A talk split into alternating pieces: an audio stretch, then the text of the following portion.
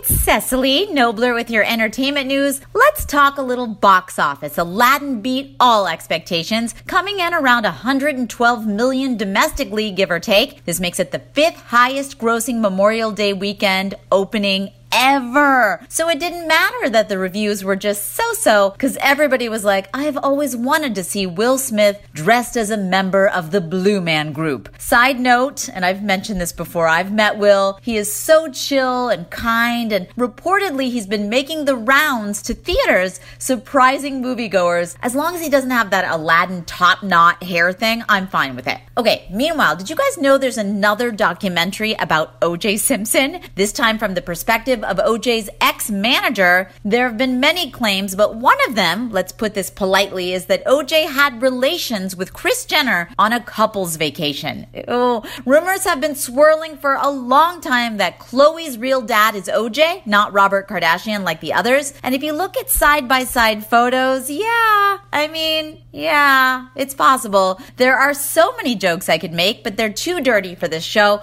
So just leave it there, or you can private message me and I will personally send you the jokes. And a quick Harvey Weinstein update. Last week it was reported that Harvey was trying to settle his civil suit for 44 million. Well, some of his accusers are not okay with that. Ashley Judd and Rose McGowan to name a few, with Ashley tweeting, quote, "My lawsuit against Harvey is ongoing and I intend to take him to trial." The women who might take the deal, it's being said, will only get like 60,000 each with lawyers getting millions. Again, this deal is just proposed. Personally, I would like to see how Harvey looks in an orange jumpsuit forever. I think it's time that guy goes away. I will leave it there. I'm live from Hollywood. I'm Cecily Knobler.